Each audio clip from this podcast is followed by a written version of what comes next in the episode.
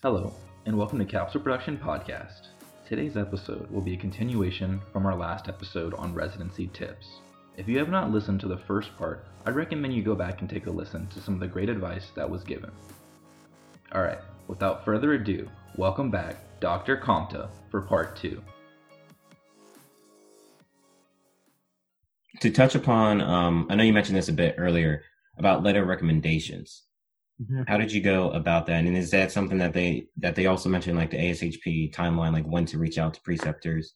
So, like when when did you reach out to your preceptors, and how did you go about selecting which uh, preceptors or or teachers that you wanted to get a letter of recommendation from? Yeah. Um, so again, yeah, that's on the timeline uh, about when you should start doing that, and they have a very early recommendation about when to do it. You know, if PhORCAS is opening up in uh, November, then you know, if you're on if you're on the ball, then you'll have them you'll have them wrapped up by the you know uh, as October is coming to a close, which means you ideally if you're an early bird, you'll start asking for them or at least thinking about them in September. I think that's what's reflected in the ASHP timeline. Okay.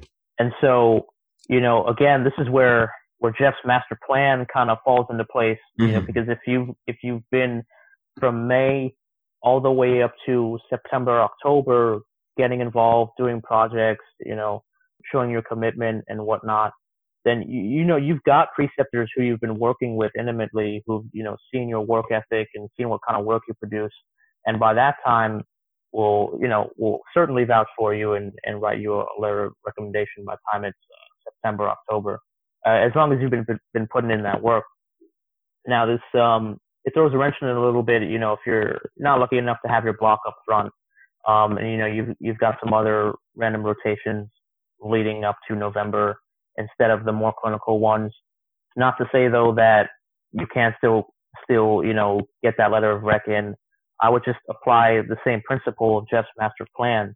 You know, come in there with genuine interest and commitment. Tell people what your passions are, your goals are, and just come in there. Question: If you just remember one thing, ask the question of like, how can I make this place better? Like, what can I do for you? I'm committed. I'm interested. Like, how can I improve things around here? You know, not even ask, even if they don't have a project to give you, it's like, okay, you know, just what kind of improvements can I make? You know, like what can I do for you? And come in there with that mindset and you'll find things to do.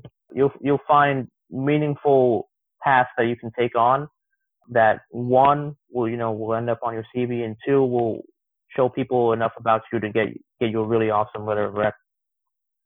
So that's that's the timeline in, in looking for those letter of recs, and that's kind of how to build up into getting a good one.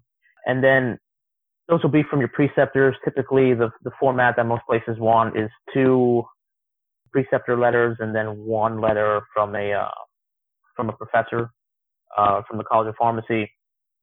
Um, and so for that for that third letter, uh, it's really self-explanatory that it should be a professor who at least knows your name, you know. so, you know, someone you at least interact yeah. with well, you know, someone who you've done things with, you know, maybe like extracurricular things like for, um, for me, Joe, you know that, uh, you know, I was heavily involved in research on campus. So mm-hmm. I asked my, uh, our research professor to write me uh, that letter of rec and for her to be that professor for me. Um, but I also, me personally, I just had some backup letter of rec. So I had one from from other people. I had one from uh, another one of our professors at school um, that I could have applied to different programs if I thought that that letter of rec was more applicable than you know like my research focused letter of rec. So it was another professor that I had. What's up? Oh, I was gonna. So you can kind of you can pick which ones because I know you're supposed to upload it to like FarmCast or I guess they'll upload it to FarmCast. But mm-hmm. can you pick which ones you send to each to each residency? For sure, yeah. And so this okay. is a good point, actually. Um, I didn't know that. Brought so that up. yeah, I had um, most places require a max of three. I had just one program that was pretty extra. I wanted four, but I I collected five. You know, and they can you can have all those people send them into PhORCAS, and then at the point when you apply to the program, you select whose letters you want. Okay. You know, so for my so for my ER heavy trauma centers, when I applied, I went full force with all, you know, my, these preceptors who were involved, involved in acute care and stuff and could speak to my skills in that. Or, you know, if I applied to a hospital that was like a little more research focused, then I had my letter from my my research preceptor in there, you know. So I think um, you know, and that's also a benefit to doing this early is that you know uh, you can gather a few different letters of rec and tailor things in that manner. So uh, I think that's personally, I, I believe that's like a really good idea. Like the max is three at a lot of places, but hey, like get more if you can. Because not to mention that it, it invariably happens to a lot of people that you know the program deadlines are you know January 1st or or yeah.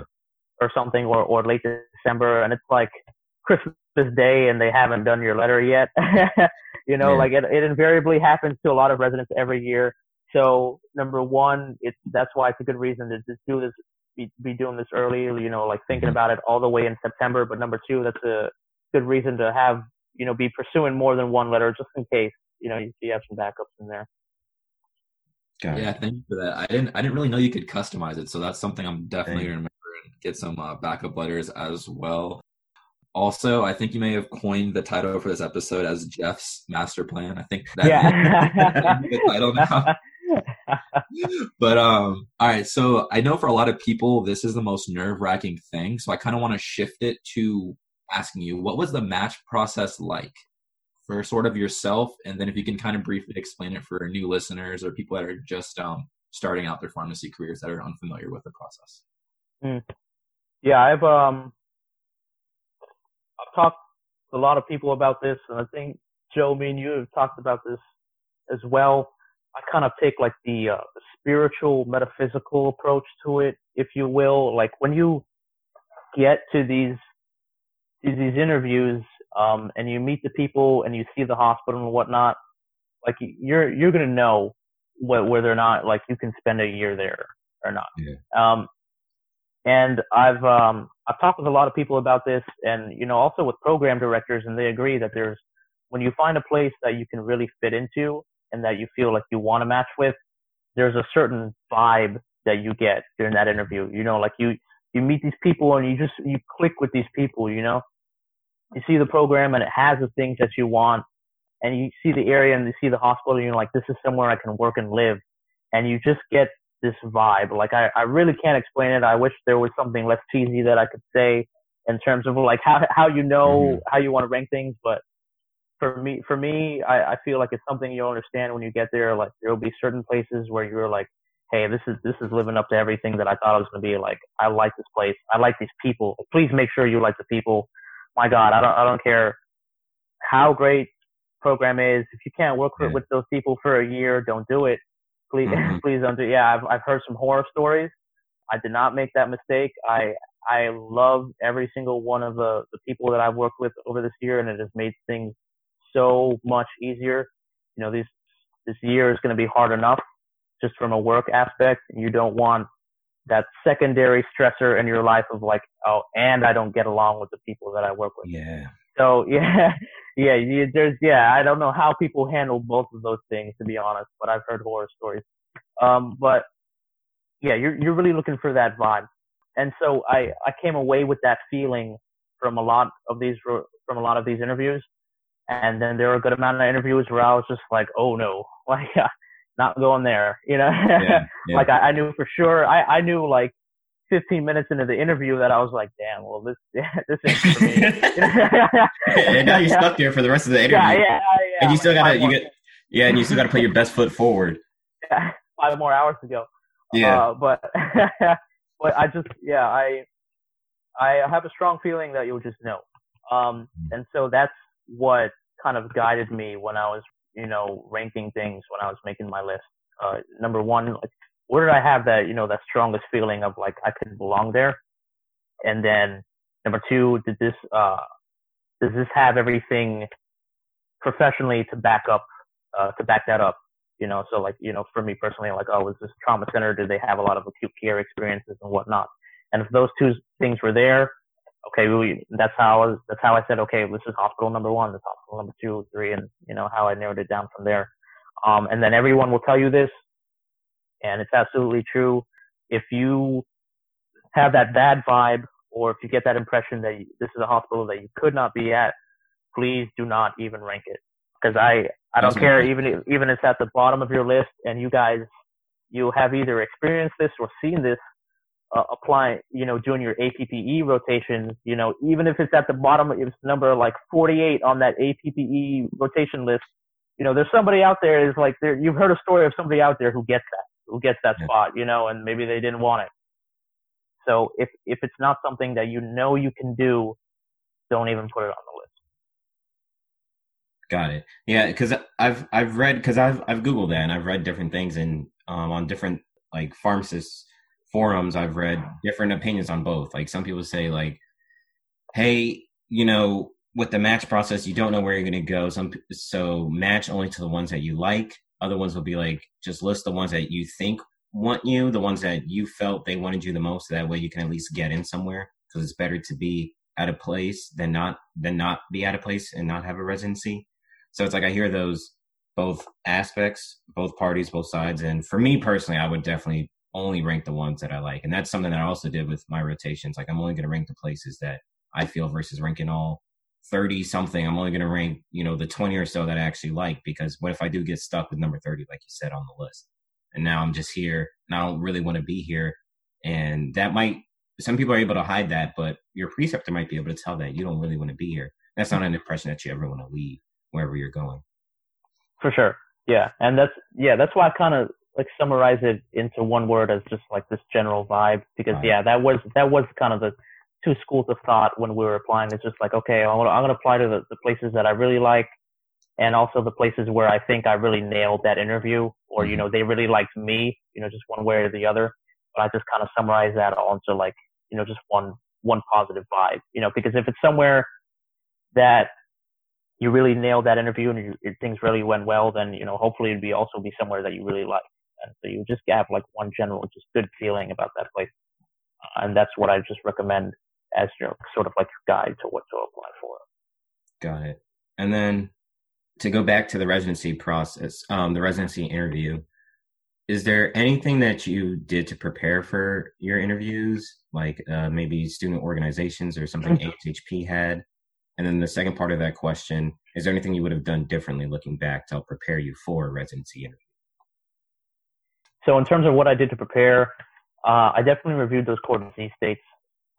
I actually, uh, a lot of current residents um, were at the at the site that I was at when I, when interviews were going on about like what their experience during rotation during uh, interviews were, and um, this was over at uh, at AdventHealth Celebration, and they were they were nice enough to sit me down and you know do some mock interviews with me, which is something I highly recommend. I had um, when I was I I knew that I was going to pursue this uh, a little far out, so I mean in during my block in um in uh, October like uh, October November kind of time, I sat down with the director of pharmacy and had him do a mock interview with me. Um, I sat down with the RPD of that site and had her do a mock interview with me, but also look through my CV, uh, which was huge, and have her, you know, um, help me make edits on that uh, after, you know, she knew what my interests were and how to tailor it to the programs that I was interested in. Uh, and then coming up closer to, you know, like just before interviews, once I had every, you know, once I had actually gotten the interview invitations, uh, the residents at the site where I was at currently on rotation at that time, you know, I had them do mock interviews with me. I had the, you know, they were nice enough to give me some interview questions that they had remembered. Um, they were nice enough to, you know, tell me about like some disease states that I should study for in regards to like a clinical exam. That uh, presentation I already had in my back pocket, so I just knew I I, I just made sure I knew that thing front and back, mm-hmm. and that I could um, anticipate certain questions that might be asked um, you know, if it's something you presented already, you'll be able to anticipate, you know, some questions that you, that you might get asked from that. So not only in like knowing all the material in that presentation, but knowing, um, studying some answers for possible questions that you might get out, out, out of that. Um, and just show the, the presentation to some preceptors if you're not sure and say, Hey, you know, what do you think people might ask me about this? And just have some answers in your back pocket, you know, are, like already in your head, uh, of, you know, like, oh, if someone asks me this about this presentation, you know, I'm going to know what to say because it, doesn't look great if you know you give this presentation and you're supposed to know all about this, but then you get stumped by a question during the interview. Doesn't look too great. So I, I did all that to prepare. I I collected a lot of questions about what I wanted to ask during uh, the interview. Uh, like I mentioned before, meaningful questions, you know, things that you, um, that you can't just, you know, get from their website. Please, uh, again, do not just ask these generic questions that you can just find the answers to on the website or generic questions that you know that everyone asks, unless you really don't need, know the answer and you really just want to know. But I can tell you as being part of the interview process that there are certain questions you, you just hear every single interview again and again all day.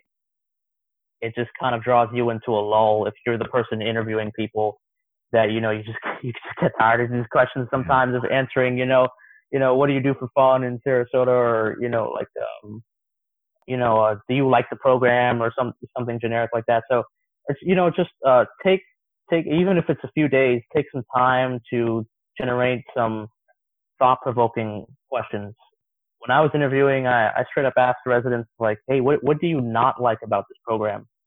That's important for me to know, and that's not. I mean, that's not something too intrusive. That's an honest question, and you can learn a lot about places from asking something like that. I asked places, you know, has anyone ever not completed this program?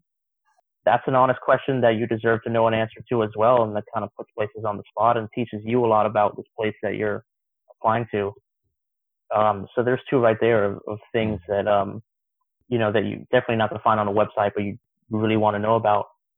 The director of pharmacy where I was at gave me what I, I think was probably one of the best questions I, I had during these interviews is just, he told me, go to these programs and ask them what they do for fun.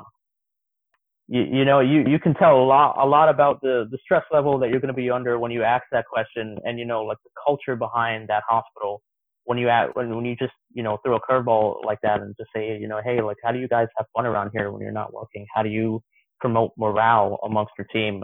And if they don't have a good answer to that, it's sort of a red. It's it's it's, it's sort of telling, you know, uh, about that sort of work environment. So those are things I practice. In terms of things I think I could have done differently, probably just apply to less places. To be honest, it's it's uh. Yeah, I, I wanted to get to that because I realized we didn't ask this, and maybe we we should have asked this in the beginning. Um, so how many residencies did you apply to? I damn, I'm like forgetting now. Um, you can give us an estimate. it doesn't have to be exact. I um, I applied. Okay, yeah, I applied to 11 programs. I got interview offers for 10 and I accepted nine of them. And that uh that tenth that tenth interview that I turned down was just at at that point I had there was, I just couldn't fit in another interview. But you know I'm I'm I'm gonna say this. It's hard. I, I understand it's it's hard for people to accept this, but you know apply to a reasonable amount of places. I know everyone goes into this where into this with this mindset that you know like I just want to apply to you know some backup places or you know just a, a wide a, a wide spread of places you know just so that I can get an interview. And you know people have this mindset that you know like I'm I'm not sure if I'll get an interview so I'm just gonna you know just do this shotgun approach and whatnot. I did it too so I totally understand. But then you end up with too many interviews man. Um, you know you have to have some confidence in yourself. I mean it's it's hard. It's, it's like you know don't apply to too little don't apply to too many you know. But I would say I uh, seven was like a good median you know, where uh, that I found that it, you know where I where if I got all of those, it would be manageable. I had nine, uh, and I can tell you uh, it was tough. Uh, but that uh, at the same time, I, I can say that all I want, but that doesn't like quell like the anxiety in, in someone who's like applying to programs or where they're thinking, okay, you know, what if I just apply to just a, a few handful and I don't match? Not that I don't match, that I don't get in, get interviews and now I'm stuck. So I, yeah, I can say that all I want.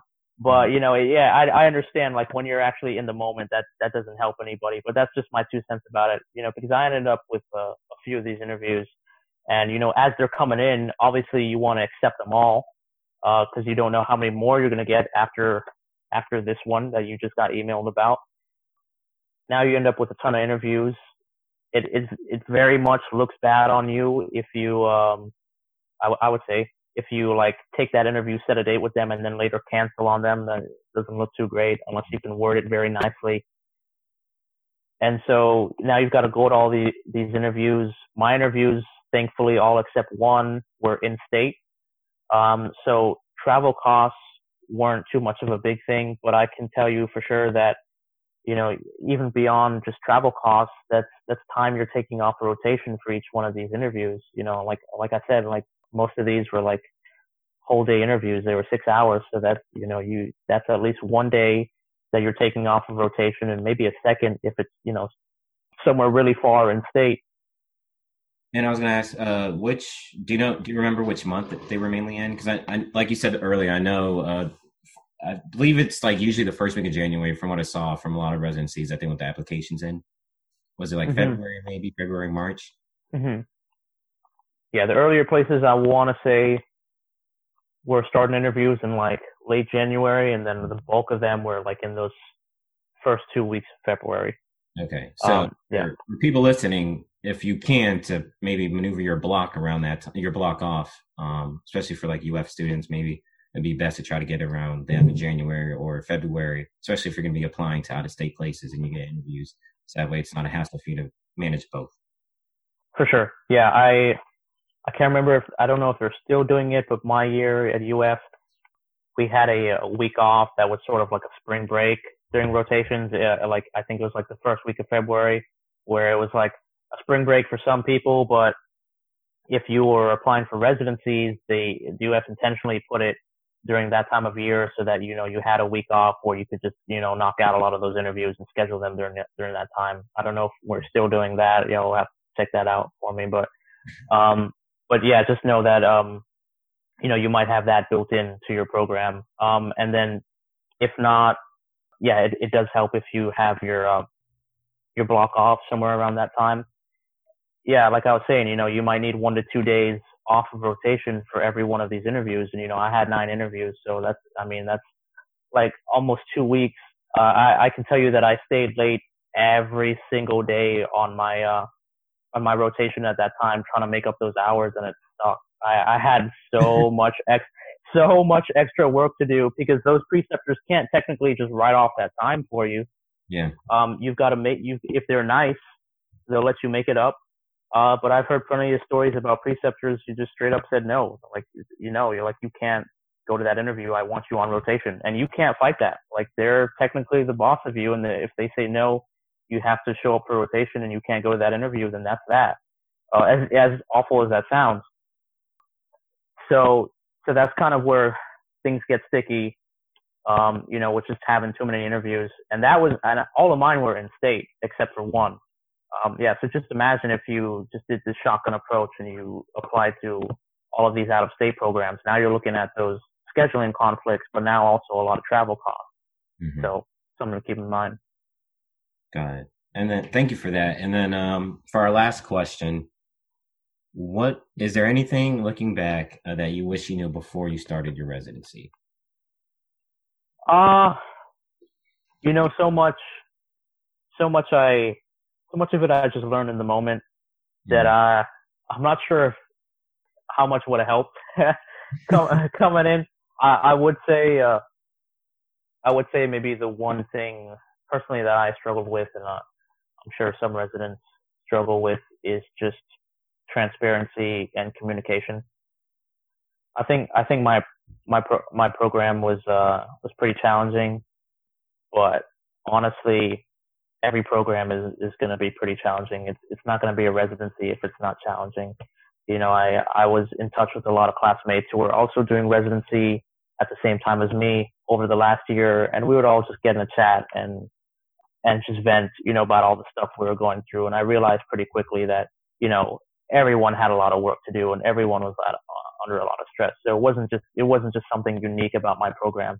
No matter where you go, it's going to be a certain level of difficult but um, I think the biggest thing that I, you know, I didn't realize until, you know, very late on in the year is that it's okay to voice that it's difficult or that you're you're having a hard time.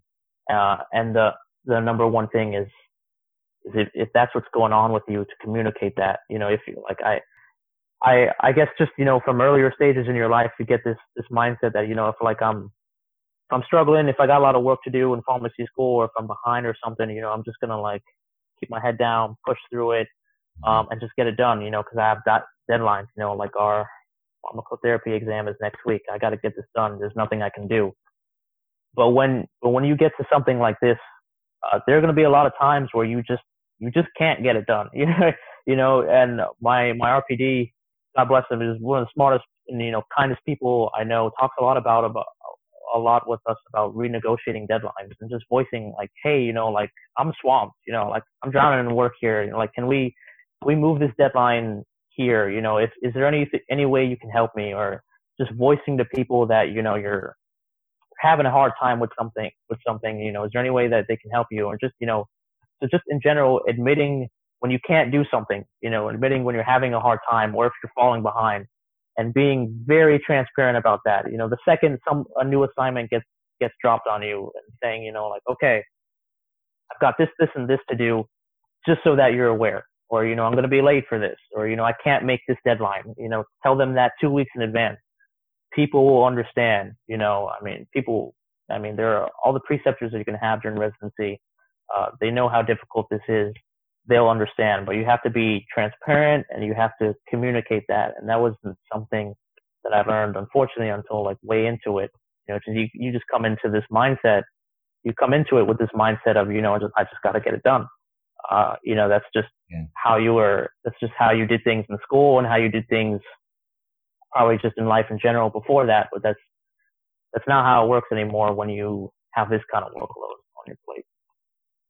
Yeah, and it's it's interesting you say that because thinking back now on my on my IPPE for the hospital, I remember a resident telling me that that was we were just having a casual conversation and he was saying that that's one of the most important things you need to be able to do if you want to be a resident is be able to communicate in a professional manner that hey i can i can still do this. I can't just get it done at this timeline at this date. Sure. That's something that you're going to have to be able to do because you're going to have projects on top of projects and you still have all these patients you got to take care of. There could be something immediate that happens and now you have to be able to communicate how to push back that deadline and so that's that's something that i found interesting that, that you mentioned that he also um that resident also told me yeah so much so much of of residency is set up longitudinally. You know, you think if you think like every residency program has a major research project, and that re- research project is designed to be completed over the course of a year. You know, so many of the projects you're going to be doing are going to take several months to complete. And you're coming in with this mindset from school of, you know, like, okay, they give me an assignment, it's due next week, and they knock it out and it's done. But yeah, that's not how this works anymore. So you come in and we used to joke about this all the time. Me and my co-residents, we were like, mm-hmm. we you coming in this program now, and you work so hard every day, but you get nothing done. You, well, uh, not that you get nothing done, but you don't complete, and you know you don't complete you don't, anything. You, don't feel you know, like you did something productive. Right. Yeah, we we would make this joke all the time. We were like, I work so much, but I've I've finished nothing. You know, but that's it's it's uh it's a marathon now. You know, uh, when you're doing this things are things are longitudinal. So you're, you're gonna have to get used to that about working hard. You know, even harder than you did in pharmacy school. Not that hey you have nothing to show for it, but that you know you you still have a long way to go. You you really have to get used to that feeling. And in school, you're used to like, okay, I'm gonna work hard. Test is around the corner. I'm gonna knock it out, and that's it. But it doesn't happen as fast as that anymore. So it's a, it's a whole different change of pace that I guess we'll have to get accustomed to since we're no longer students. Um, Jobin, did you have any further questions? Mm, no, no, I didn't. He, well, I guess uh, if you want to share, it doesn't have to be exactly specific to uh, like any people or anything. Just, I'm assuming the rotation you enjoyed the most on your residency was probably the emergency one. But just like, what was the, I guess the rotations you enjoyed the most, and the ones you didn't, and the ones you didn't like the most, or didn't really enjoy, I guess I should say.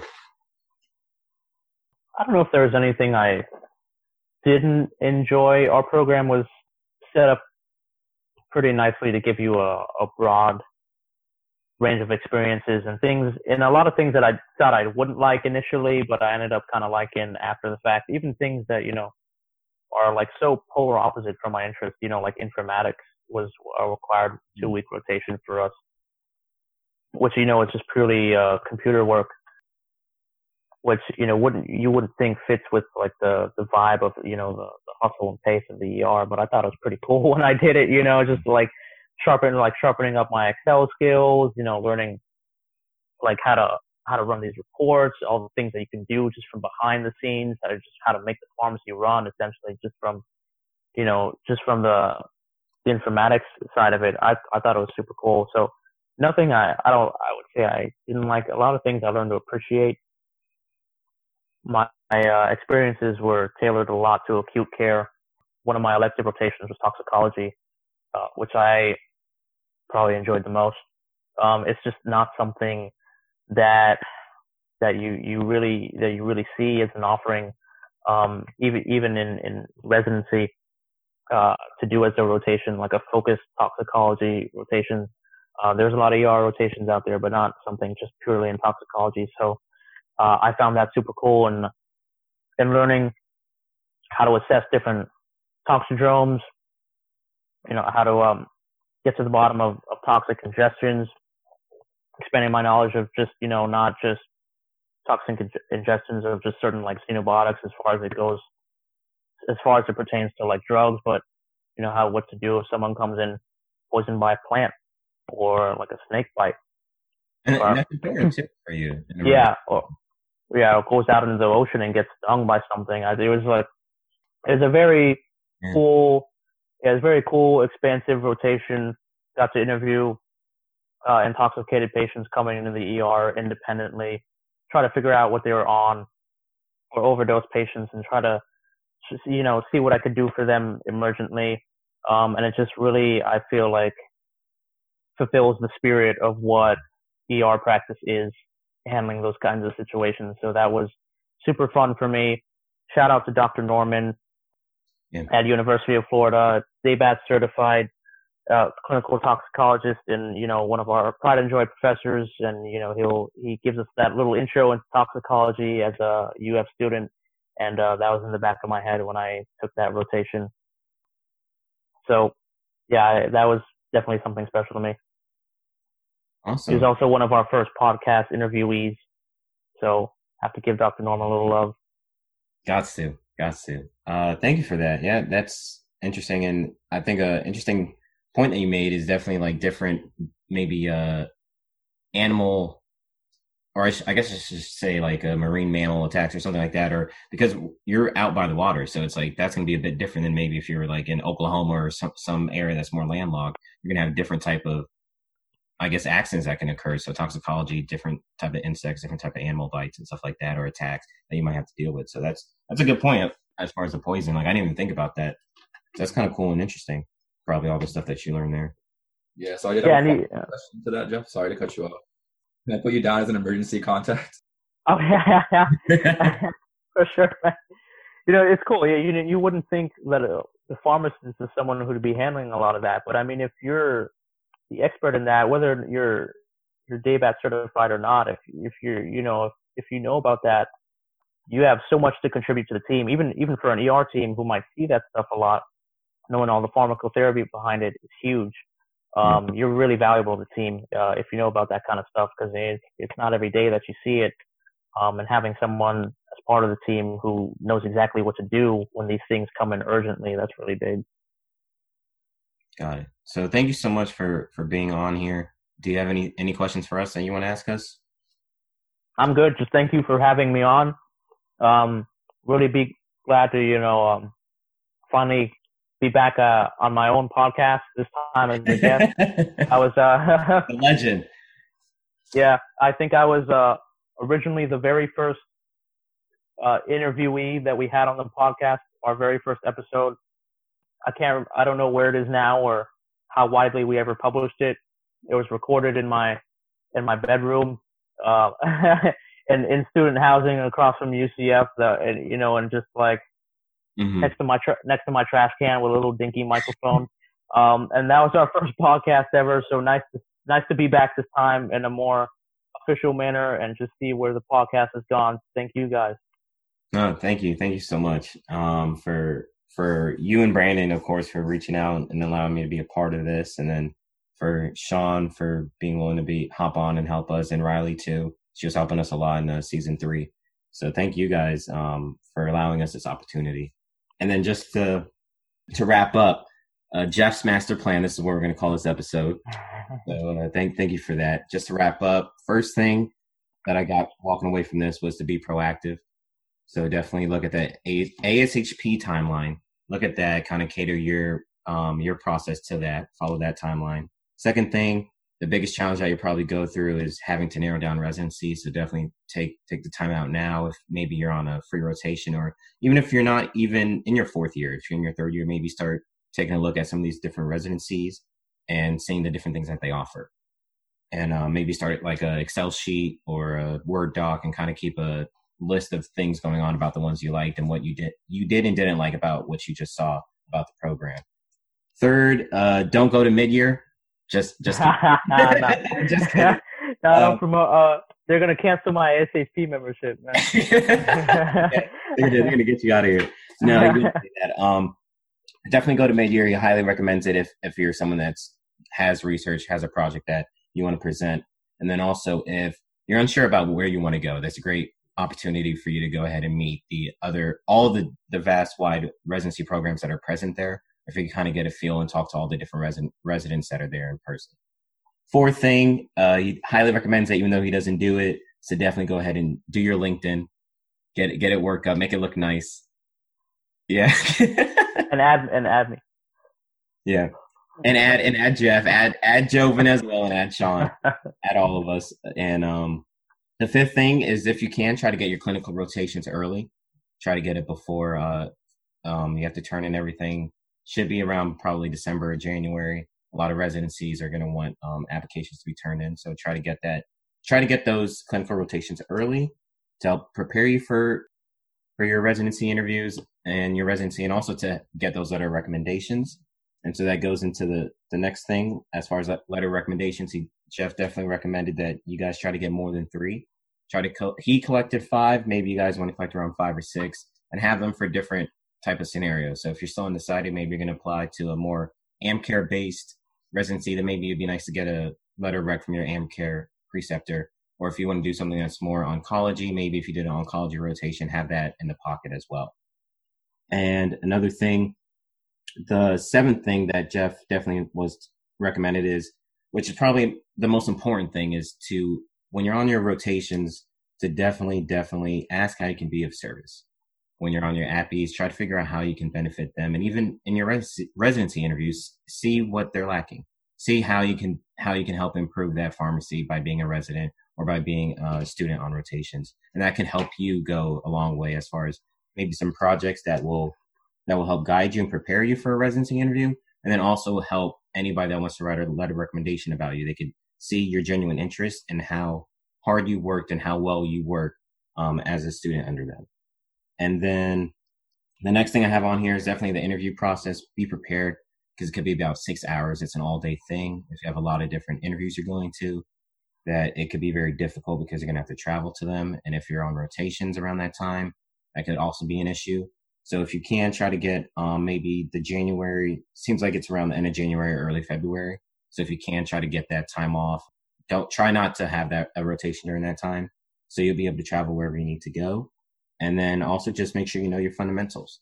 Go over your core disease states. I'm, I'm assuming the RxPrep book would definitely help you with that, but also reach out to your preceptors see if they can um, help prepare you for that for any residency interviews. So just a couple that um, he mentioned was definitely heart failure, uh, community acquired pneumonia. Make sure you know your CAP, diabetes, of course, VTE. So just make sure you brush up over those topics just in case there's a clinical exam that you have to prepare for. And last but not least, when it comes to the match process, it's about the vibe. So do you connect with this place? Do you enjoy being with these pharmacists, these residents, can you see yourself there? Can you see yourself in that city? Because at the end of the day, yes, it's going to be a, a taxing process. It's going to be, like you said, it's longitud- longitudinal. So you're going to be there working a lot, doing a lot of different things, but at the same time, you're still going to have to enjoy your life outside of pharmacy. And there's going to be times where you want to take away. And if you don't enjoy the city, that can be a problem. If you, if they don't, um, if they don't do things that are fun within the pharmacy, within the workplace, if you don't like the people that you're working with, you're going to hate your experience and that might show in your work. So just be conscious about the vibe. And also, um, I guess the 11th thing would be admit if you can't complete something. Be open and willing to talk to your preceptors. This isn't, you're not a student anymore, a deadline is not final. Um, so definitely be open and being willing to communicate with your preceptors that, hey, um, in a professional manner, of course, that, hey, maybe I can't finish it by this date. Can we extend it by a week or two? Or maybe you can help me figure out how to maneuver my time in order to meet this deadline. So um, those were the things that I walked away with. So I want to say thank you so much, Jeff, for giving us the knowledge to your master plan. So now we're everybody listening is going to get about ten. Uh, they're going to get accepted to ten different uh, interviews. I hope so. I hope so, man. Yeah.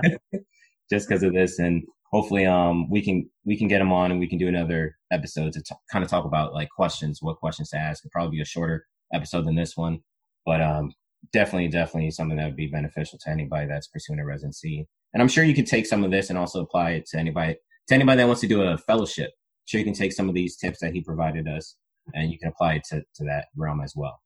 For sure. So, Jeff, you're a legend. Obviously, anybody that listens to Capsule Production Podcast loves you. so you're always welcome to come back. And um, we wish you the best of luck, everything going forward. Um, hopefully, you know, if you decide to apply to a PGY2, we definitely hope you get it. You got our support and everything that you do. So, you know, always feel free to reach out. If you just want to hop on and just talk, you know, we could do that. Um, the After Dark episode. Yes, yes, the Red Table Talk. um, you know, thank you, thank you, thank you. I can't say thank you enough. We, I, you know, I personally adore you. I love you, and uh, we definitely like having you on here. So thank you so much for being on. Thanks, guys. All love. Appreciate you for having me. Thank you for listening to another episode of Capsule Production Podcast. If you enjoyed our episode today, please be sure to subscribe and look out for new episodes. Until next time.